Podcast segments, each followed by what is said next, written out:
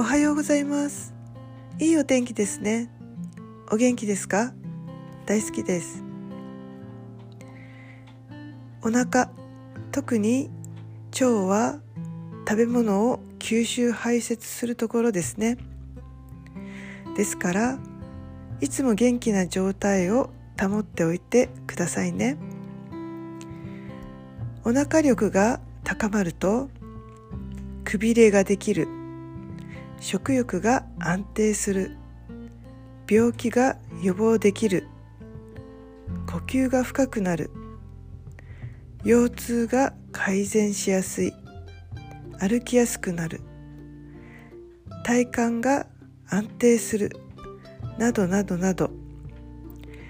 たくさん良いところがあります。ぜひお腹力を高めてくださいね。わからない方はコメントいただきますとお返事いたします。お気軽にコメントくださいね。